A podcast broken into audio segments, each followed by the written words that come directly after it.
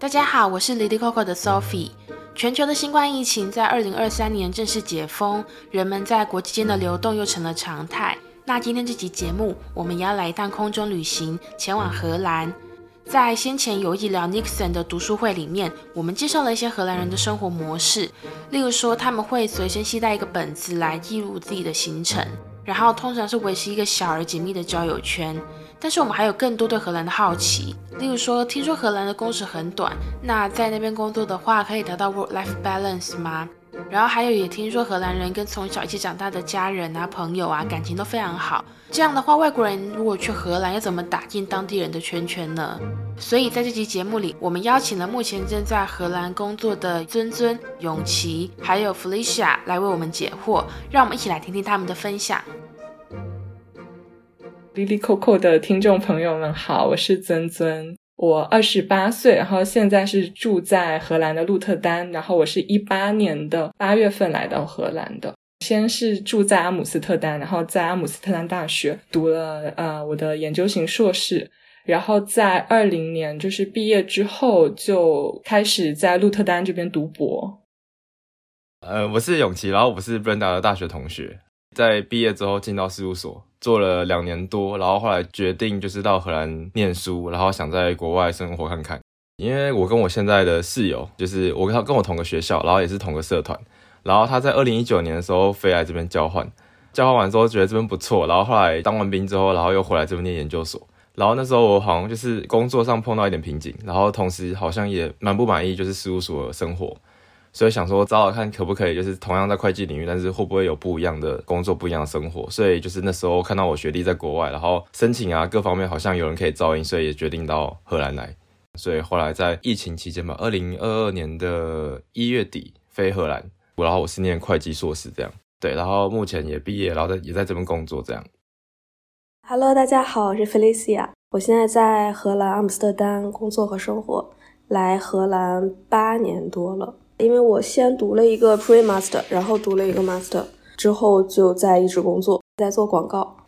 其实永琪和 Felicia 到荷兰读书然后工作之前，他们其实都各自有一些工作经验了。 Felicia 说她之前有在深圳工作过一阵子，那永琪则是在台湾的会计师事务所工作过。那他们现在来到荷兰，根据统计哦，荷兰的每周平均工时只有 二十七点四小时，是 O E C D 国家第四少的。我们就非常好奇，如果你从加班时数比较多的东亚社会转到荷兰去工作，工作环境上会有什么样的改变呢？我现在在荷兰待了快两年了，感觉工作是我喜欢的，但是生活上还是会有一些取舍啦，应该这样讲。如果跟台湾比的话，我先讲工作部分。反正就是我之前待事务所工作的话，我忙季是可以到两点多下班，然后可以持续很长一段时间。然后同时就是在台湾对于会计这个工作的认知或是想象比较狭隘一点，就其实撇除事务所或是公司总账会计，它其实还是有很多不一样的类型的工作存在，然后台湾的企业通常不会把这些部门或者这些角色放到公司里面去。所以现在我在这边做的工作，我虽然现在是储备干部，但是因为后来其实我在这边刚落地的时候，我就开始还没念书之前，我在青旅，甚至房租合约还没开始到之后，我就觉得好怪，因为没有工作，然后就开始找了一个实习。对，然后那时候我做比较像是 controller 的角色，它是介于就是事业线跟会计中间的一个桥梁的角色。所以这就是我大概为什么要来，就是我想追求这个位置或者是这个样的工作。然后这边工作蛮舒服的原因，就是因为这边基本上在疫情之前其实就开始，就是尤其是荷兰企业没有非常非常的强制你要求每天都要进办公室。尤其是后来我发现，其实在家工作效率会比较高，在公司你会一直在聊天，然后你还要通勤。但是在家工作基本上你，因为我们对到通常不是只有荷兰本地或是欧洲时区、欧盟时区，通常你可能会对到美国，你对到亚洲。在家工作的时候，你才有办法对到这些时区的人。所以我现在基本上只有二次会进办公室，而且不是强制。有时候就觉得哦，然后风雨有点大，然后可能火车会 cancel， 那、呃、我今天就先在家工作好了。然后工作态度上也不太一样，我觉得在台湾工作的话，基本上你交办事项你通常一定要做完，但是在荷兰的话，基本上他们重点并不是所有事情要完成，而是你要在时间内完成，所以他会一直不断的在 set priority， 就那个有 deadline 我哪个先做，然后其他不急我就往后放，所以这样的话基本上会让你的工作相对会有余裕一点。所以假设今天诶我这东西很急，那我可能就会跟我负责其他东西说，诶那我可能要先忙这个，因为这个是第一顺位，不然你说服我为什么需要我先做这件事情。在这样的情况下，你就不会像过去事务所就是哦什么东西都一定要完成，就是你反而可以自己调配自己的时间。所以我觉得这就是这边工作比较舒服的原因。然后大家也没有那么的，我第一次实习的时候我有吓到，就是他没有那么多位阶，所以其实你可以很容易对到你上面的人。就所以你要找可能就是高层聊天的话，你就在敲他的门，哎，你有空吗？想跟你讲一件事情，这样做事情哎比较有效率。就是人家会说荷兰讲话很直，或甚至说很没礼貌，这件事情我是有经历过，但尤其是在工作。我还记得我第一次就是问东西的时候，然后我的主管直接跟我讲说，哦，随便你，我不在乎。但他的不在乎并不是就是我不管，他就是他真的不在乎，你只要是有主管就好。对，然后还有就是有时候会议中你会问，就是哎，你有没有空？我想跟你讲个事情，然后他会一直跟你讲 No, I don't have it。 到之后你会其实有时候会蛮喜欢这种沟通模式的。就是在台湾你沟通的时候，你其实要很多很多假设跟很多很多判断，然后你还要从你人家讲话中去猜测他到底想要表达什么，或是这可能背后有什么意思。英国也是啊，之前实习同事有英国人，但荷兰就不用，他讲什么就是什么，就是很直观。你如果不清楚，他们也没有讲说很容易被冒犯，他们其实根本不在乎，他们反而希望你越清楚越好。对，所以就是大概是这三个因素，所以我觉得在荷兰工作比起我在台湾工作的时候还要舒服很多。我们这个行业相对来说已经算节奏很快的了，因为做广告毕竟节奏很快，你要跟另外的 agency 联系，或者你要跟客户联系，但是没有什么加班，因为你不需要不需要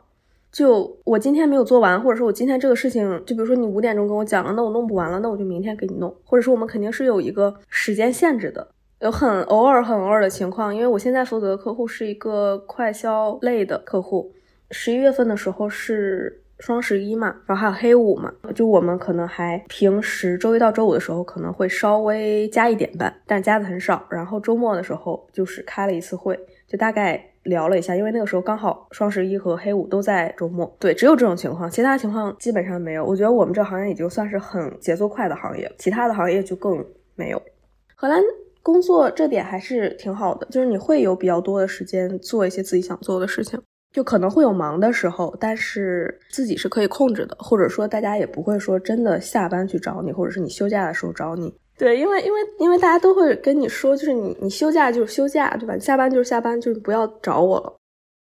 听完永琪和 Felicia 分享在荷兰工作的状况，我心里忍不住就想，这不就是我心中最理想的工作环境吗？工时很弹性，然后不一定要进办公室，也不用一直加班。不过接着两个人也提到了，就是荷兰人的工作文化之所以看起来这么 chill， 背后是有原因的。因为税很高，比如说你一年挣十万欧和你一年挣七万欧，最后到手的钱也许差不了多少，没有什么太大的必要去过于 focus 在工作上。就工作就把它做完了就可以了。当然了，如果你是有一些行业或者是你自己是可以挣钱的，就你有这个驱动力的话，你还是会早起上班或者是加班啊这种，但是大部分人都是比较躺平的，你也很难挣到大钱，就它整个的这个天花板也不是很高。然后再过来为什么会工时会短，原因其实还有另一个原因，是因为他们很多不是我们会讲不是 full contract， 他不是每周四十小时的，他们接受这样的工作，你可能要照顾小孩，或是你其他人生有其他安排，或是甚至很多人其实做的不止一份工作。我今天可能这两份工作想兼顾，那我可能就是各一半，就是 half contract， 然后公司说我 OK， 所以他们其实对于工时是有弹性的，对啊。所以 work-life balance 其实是相对容易达成，因为你如果像我隔壁同事，他有一个九十五岁的妈妈，就是而且他还有一只很年轻的狗，所以基本上早上四点半才会进办公室，因为早上要遛狗，然后晚上可能有时候要去照顾妈妈，所以其实有时候一周可能不会有任何一天进办公室，但大家反正你事情有做完，大家都是可以接受的这样，所以其实相对会有一些余裕。再过来是因为他们其实蛮注重生活的，所以他们其实普遍牵扯到人工人力加工的东西，或是人力服务的东西都很贵，而且他们做的事情，我跟我英国的朋友讨论，他们也觉得是这样，就是感觉他们没有那种职人精神。像台湾的话就是道地拉面应该是这个样子，所以我应该会这样做，但是这边的话他们的感觉就是哦，我有做你就要感激我了，所以这边的服务你会觉得很有时候会觉得很没有效率，然后所以你很多事情是得自己来做。因为我最近很多同事家里在装潢，我同事有一天他说他礼拜四没法进办公室，因为他家没有门，他请工人装门的时候发现他们订的门竟然塞不下那个门框，订错了，然后订错了就算，然后好吧怎么办，退回去再订嘛，没办法，因为门已经到了，所以我们开始聚，锯完装完之后，然后发现底下有两公分的那个缝，对于一个前门来说非常大，基本上他已经付尾款的话，那个工人根本就不会理他这样。但是就是他因为这样，所以好几天在家工作，因为他必须得在家顾那个门跟那个缝。然而在这样子好像相对容易躺平的工作环境里面，学术环境却不轻松。在荷兰读博的谆谆就说，如果你在荷兰是从事学术工作的话，要 work-life balance 并不容易。嗯，我觉得荷兰总体的工作的 work-life balance 可能是在于 work 跟 life 分得很开，然后大家下班之后，就是比如说我五点下班之后你就找不到我了，然后我跟同事之间的关系可能也没有那么近，这是一般业界的情况，但这种情况在学术界不存在，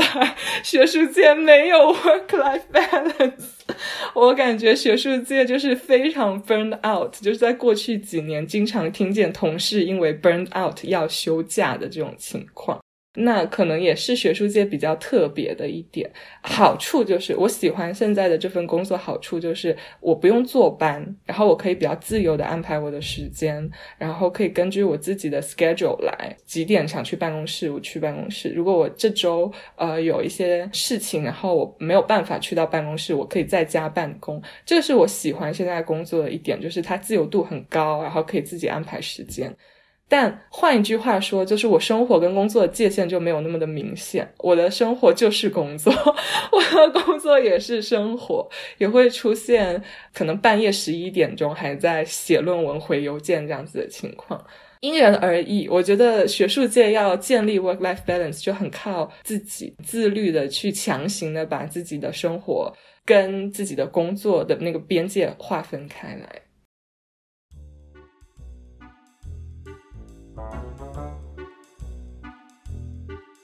其实听完谆谆分享哦，就是你就会发现在荷兰的学术圈工作 work-life balance 可能也很难达到，但是我觉得可能对于亚洲的听友们，或者是说你刚好是处在一个工作时长比较长的工作环境中，听到现在荷兰的工作或是生活环境好像都蛮好的，加上我们有时候提到荷兰，你心中就会有一个很美好的景象，例如说可能有很美丽的郁金花田，然后徐徐转动的风车，就一切就是很悠闲很快乐，好像就是荷兰真的是一个很适宜人居的国家。不过其实如果你在荷兰常住的话，一定会碰到一些无法习惯的生活问题，像 Felicia 和谆谆就有提到说荷兰的天气真的很不好，通常就是很多雨，然后风又大，当你太久没有见到太阳的时候，真的会怀疑人生。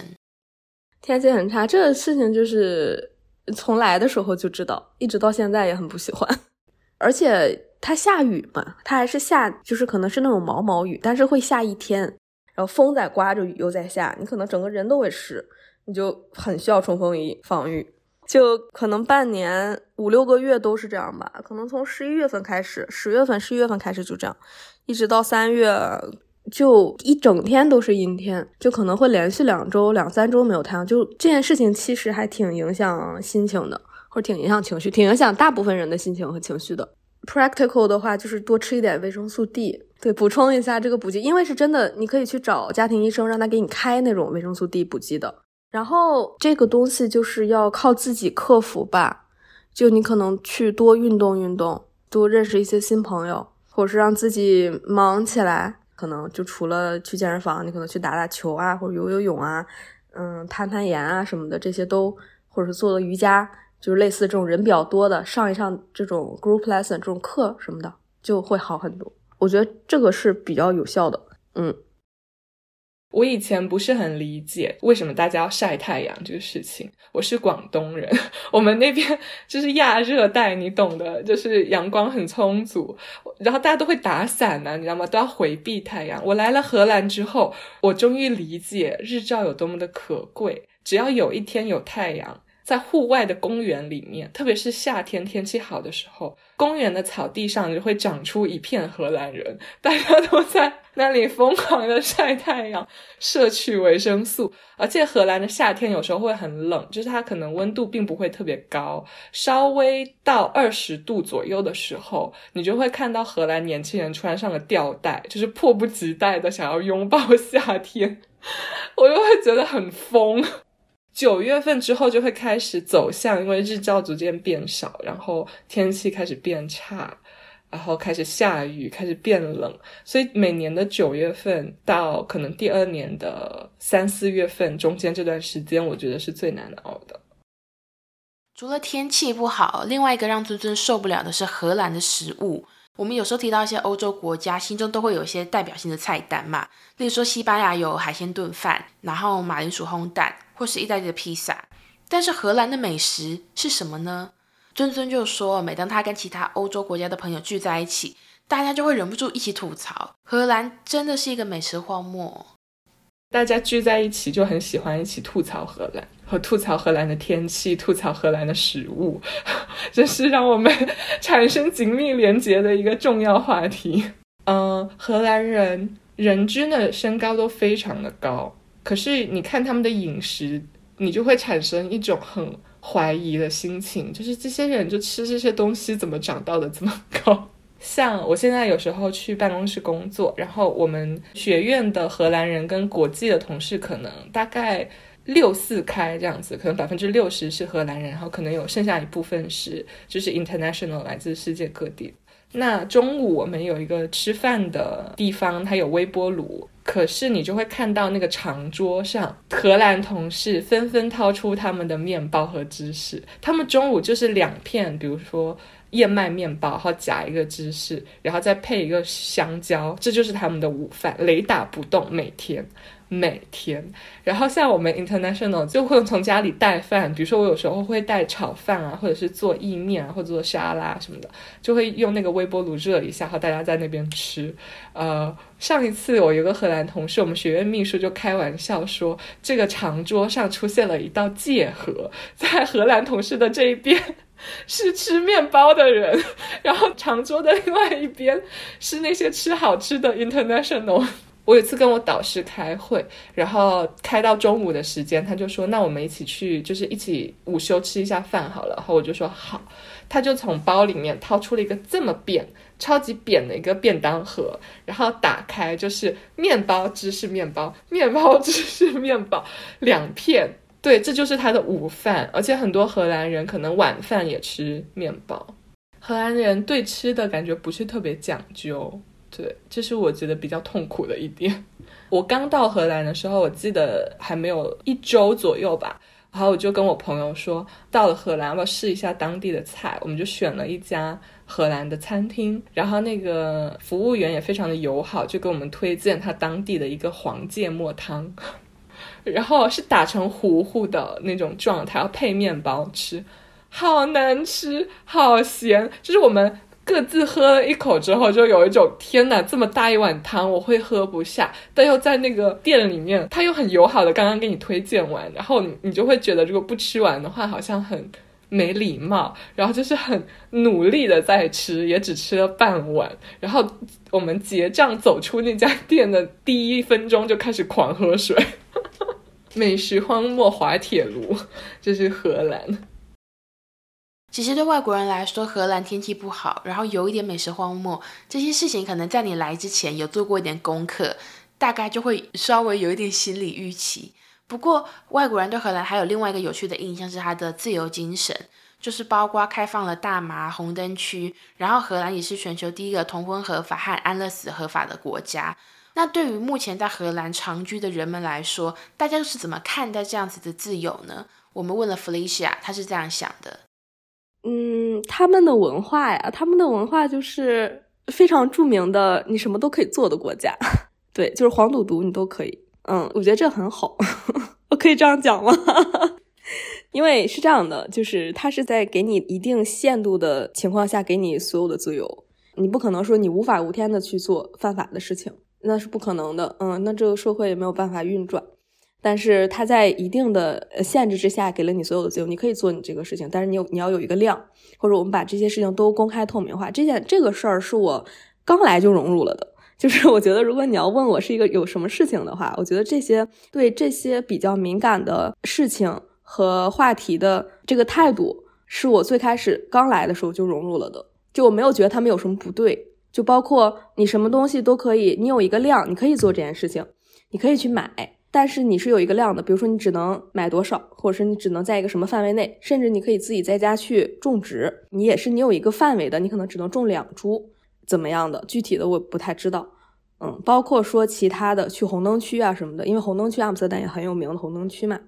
都是一个处于一个很公开的，让你知道这件事情是怎么回事，就不会让你有一些很逆反的心理。我觉得这整个的 a mindset 是我立刻就融入了的，我觉得很好。对，就是不是一直在规训你，或者是一直在限制你，就是让你有一部分的自由，因为你是一个成年人了，你有这部分的自由，你可以做一些你想做的事情，但是你肯定是要遵循法律的情况下，没有什么东西都一刀切吧，就是就是完全不可以，就是不能，就是就会觉得你没有什么没有什么自由嘛。嗯。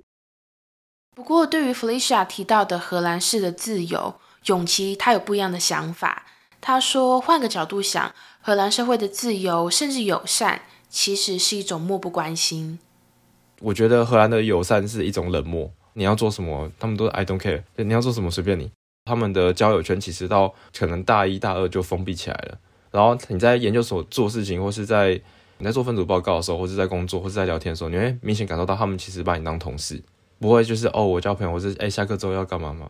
所以基本上我的朋友都是可能土耳其人，然后德国人，或是意大利人，就荷兰人其实很少。就是我会说他们的友善就是一是一种冷漠的原因，就是因为当你需要一些空间，或是当一些外来移民进来的时候，他们不会很排外，因为他们其实根本就是有时候甚至不在乎。当他们在乎的时候，就像现在的选举啊，但是他们其实平常根本就不在乎哦，你要干嘛，你只要不要影响到我，只要有有钱赚，然后我们可以一起在这边生活，他们觉得 OK。像对于性交易啊、毒品这种东西，他们其实基本上有时候甚至法规都没有那么完善，但他们就是哦，大家相安无事。其实它是一个默许，而是一个灰色地带的状态，但是其实他们这边蛮常见的这种状况的。对于外国人很难融入荷兰人圈圈的这件事情，尊尊他也深有所感，但他提出一个很有趣的观察哦，就是荷兰人都会随身携带一本小本子来记录自己的行程，然后这件事情可能会成为外国人想要打进荷兰人社交圈的一个小阻碍。就是荷兰全土可能 百分之九十 都是 J 人，我觉得都非常的喜欢 schedule 这个事情。他们荷兰人都应该会有一本小的 schedule 本子，然后上面会以精确到呃某一天的某个时间段的方式来规划自己的生活。然后我听说有些荷兰同事甚至会在 schedule 上 book 一段时间是给自己洗衣服的。所以你跟荷兰人约吃饭的话，都要提前一个多月起码，就没有办法很 spontaneous 的说，哎，今天晚上要不要出去吃饭喝酒？一般你会得到拒绝，因为大家的 schedule 都都很满，就对，在时间规划上非常的怎么说呢？有些过于细致了，导致有时候觉得也比较难随机的去跟荷兰人做朋友吧。这可能。呃，荷兰首先它的国土非常的小，所以比如说我在阿姆斯特丹读书，那我可以不住在阿姆斯特丹，我可能可以住在我的老家，比如说在乌特勒支，或者是说在旁边的一些小的城市，然后用通勤的方式去读书。那他下课之后就会直接回家，然后或者是直接回到自己的朋友圈层里面。这也是我觉得相对比较难进入到他们的生活的一点，因为某种程度上我们是漂泊了很多地方，然后生命就是流动的体验的这样子的一群人。包括其实在国内读书，你去到一个新的地方读大学，一般你都会离开你的家乡，或者说起码是不一定会在同一个省份或者是同一个城市里面。而荷兰的很多人，他可能从出生到成长到读书到工作都没有离开过家超过两个小时的车程的地方，所以他们可以朋友圈是非常非常的固定的，就是小时候中学的朋友啊，一直到现在还维系着很紧密的关系，跟自己的家属也是维持着很紧密的关系。在这样子相对就是很饱和而且且很封闭的一个条件之下，他其实不太需要跟新的外来人做朋友。他当然会很友好的跟你做同事，可是在荷兰人的认知里面，同事跟朋友是两个完全不一样的 category。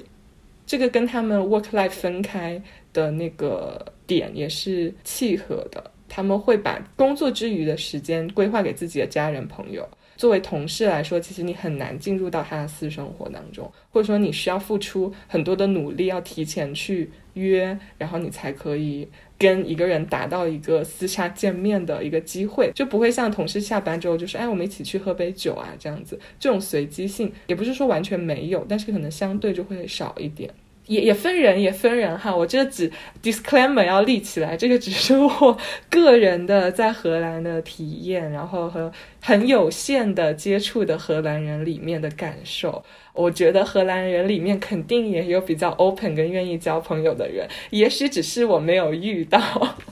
我要把免责声明先立起来。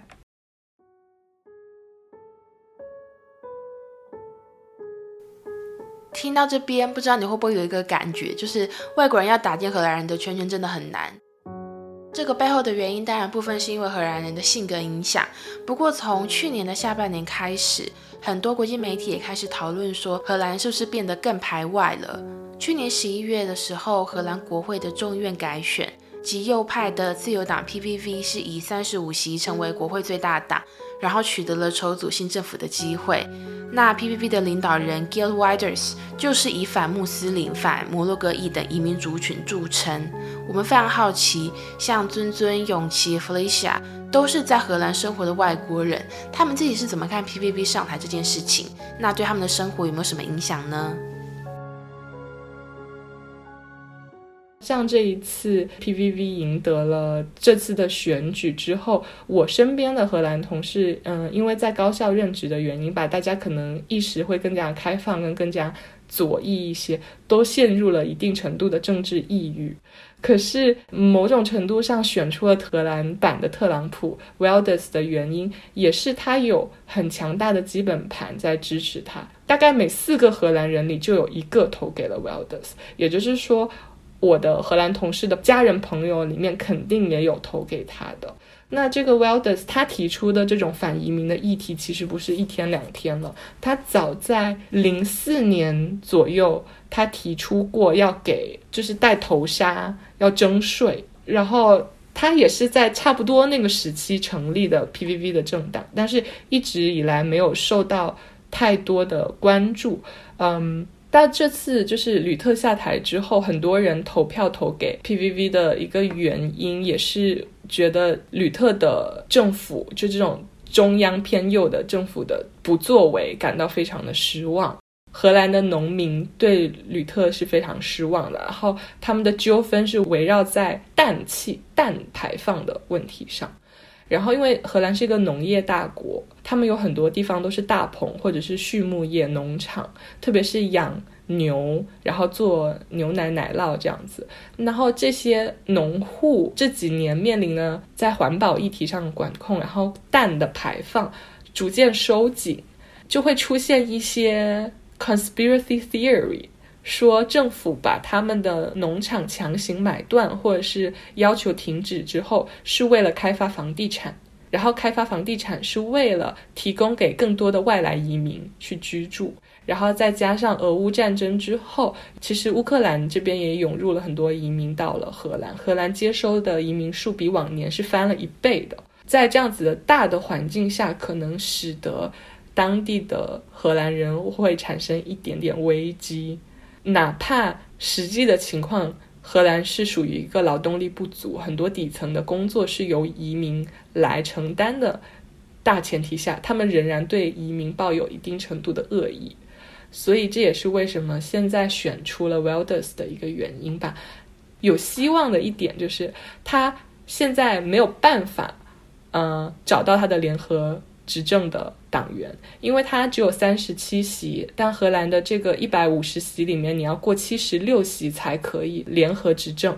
那现在第二领先的是那个 P V D A 和 GreenLink， 他们是一个偏左翼环保议题的联合执政党，他们就不愿意跟 P V V 联手执政。然后第三位的是 V V D， 就是吕特本身的那个党自由民主人民党，现在的党魁是一个土耳其移民后二代，一个女性的党魁，她已经明确的拒绝了跟 Wilders 联合执政的可能性，所以 Wilders 现在在组阁上遇到一个很大的阻力，大部分荷兰人是希望他没有办法组阁成功。那可能就会触发再一次选举，或者是有别的可能性会存在。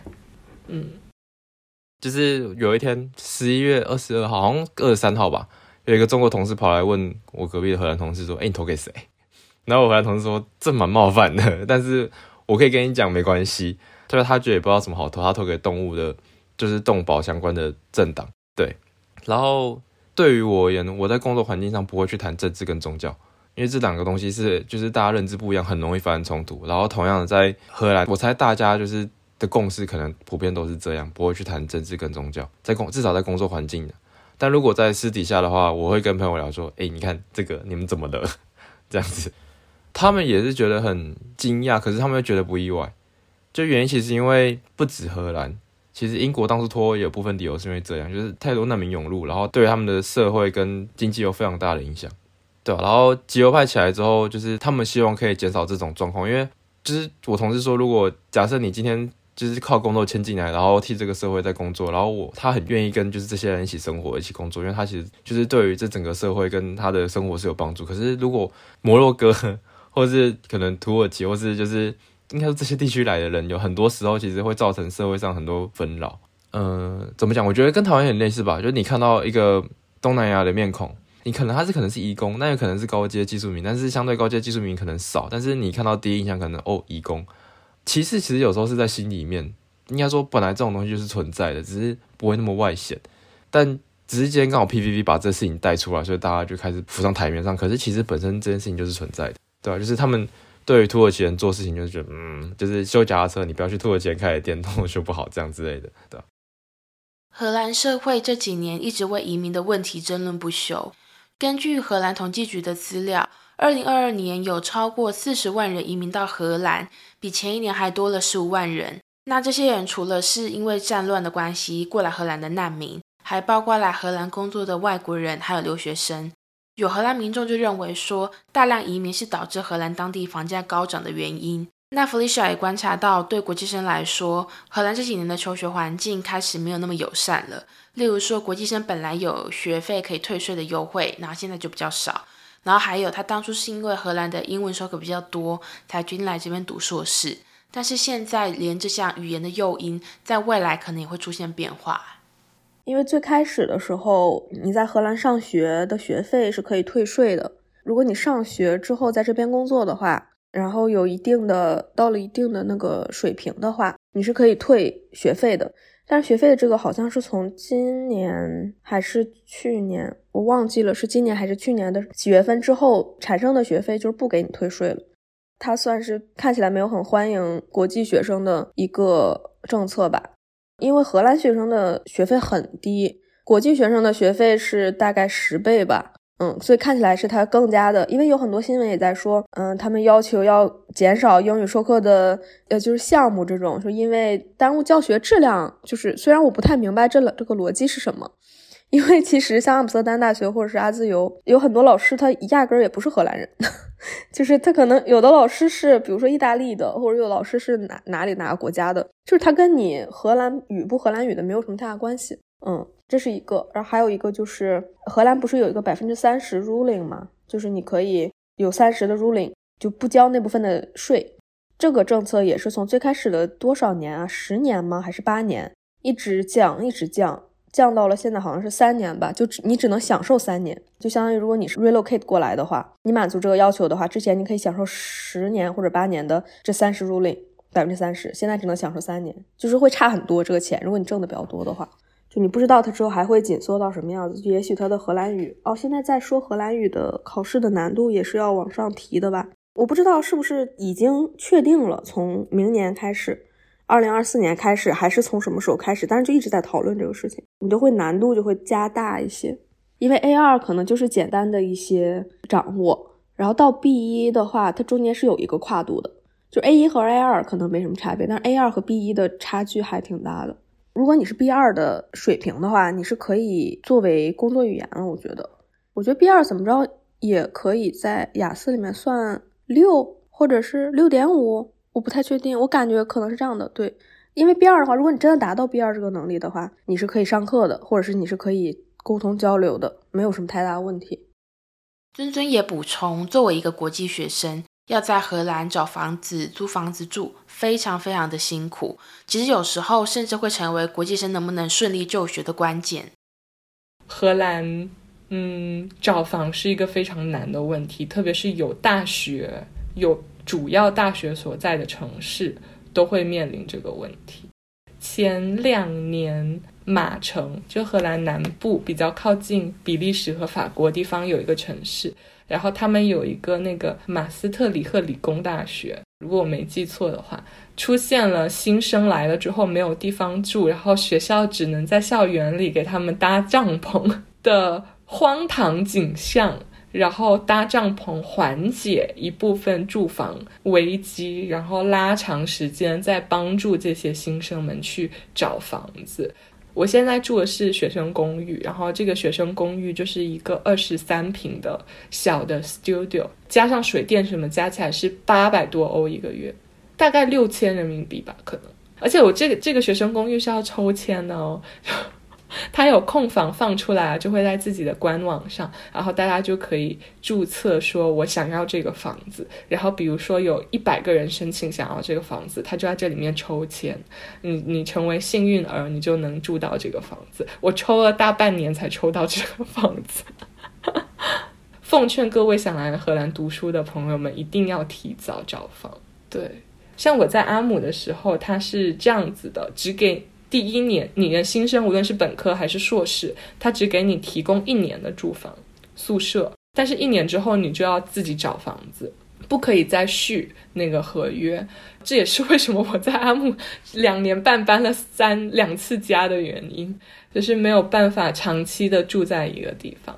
然后这两年国际学生找不到房成为一个很严重的议题，有一部分学校要求你在注册之前要出示你找到房了的证据，要不然就不让你读这个书了。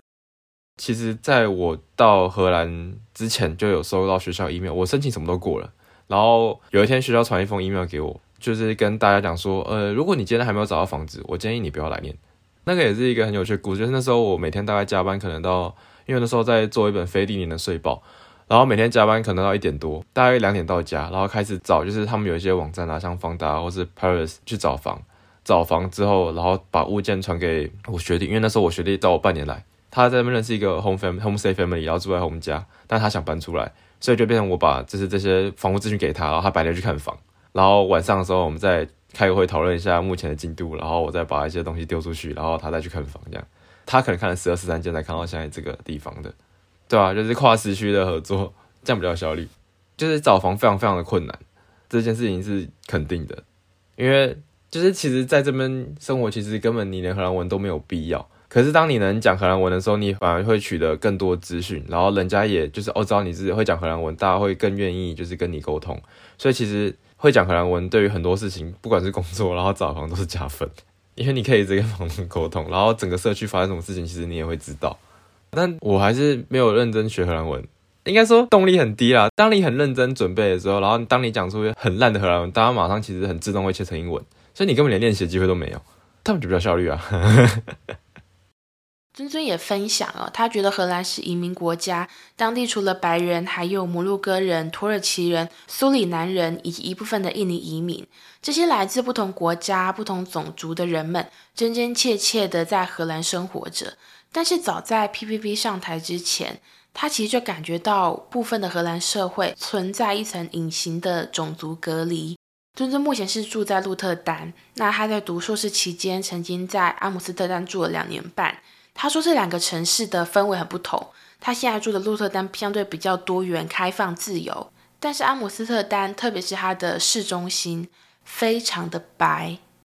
我不喜欢阿姆斯特丹的一点就是阿姆斯特丹有种隐形的种族隔离。阿姆斯特丹的市中心就是非常的游客和非常的白。我在阿姆斯特丹住的两年搬了三次家，全都住在市郊。大家在阿姆斯特丹市中心可能看到的就是小运河，然后古老的房子，红砖房，很漂亮的那种中世纪的或者是十七世纪的荷兰的那种想象，但是在移民都会被挤到这个城市的边缘去生活，而且并不会跟当地的主流产生太多的交流。我当时住在西边的时候，就是非常的靠近土耳其的聚居地，然后他们会有自己的街道，土耳其商店，甚至有土耳其的学校。这个学校里面可能大部分的学生都是那一片的居民，也就是土耳其移民或者是他们的移民后代所在的地方。然后那在阿姆的南边 Bijlmer Arena 的那个地方比较有名的就是它是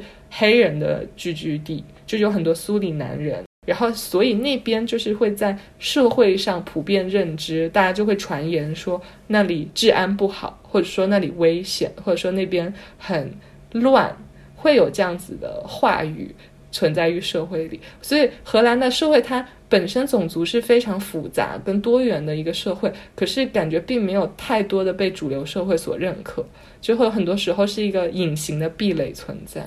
也是荷兰这两年要面对的议题吧，就是种族多元化的这个议题。那鹿特丹它是一个港口城市，它一直是一个移民城市，所以他们就会把鹿特丹叫做就叫 Super Diverse City， 因为这个它有最早的荷兰的船工厂，然后因为工厂和水手的原因，就雇佣了很多来自印度、印度尼西亚、苏里南甚至中国的船员，后来他们大家都纷纷在这边扎根生活。然后现在的鹿特丹南边主要族裔是摩洛哥裔，摩洛哥土耳其的族群在鹿特丹也非常的强大。然后我每次从那个中央火车站走出来，就会能感觉到它的融合非常的好，街上有各种各样的人，而不像阿姆斯特丹，我走在街上经常会觉得我是挤在游客和白人中间，就是没有归属感，不觉得自己是这个城市的一部分。可是在鹿特丹我可以感觉到，就是说我可以成为这个城市的一部分，没有人会以一个我是外来者的呃眼光来看待我，先入为主的那种把我当成外来者的眼光来看待我。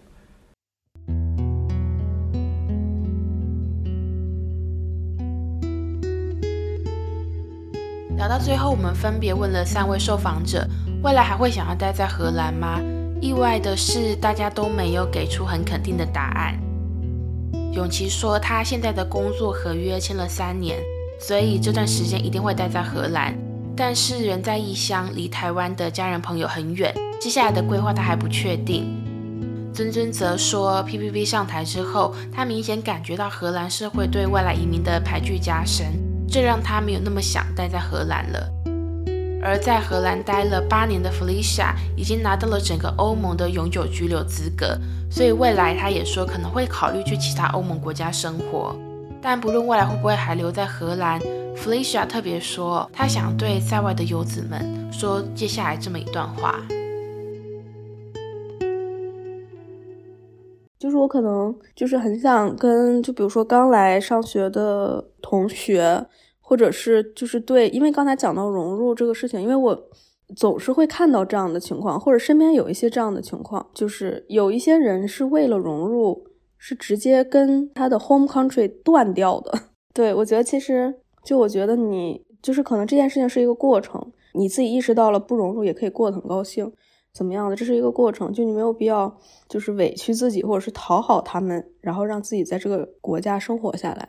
就可能每个人有每个人的情况，但是我觉得就是嗯，普遍来讲的话，真的你可以多关注关注自己，就是融不融入这件事情是一个很自然而然的事情，就没有必要把这个事情想得很很难过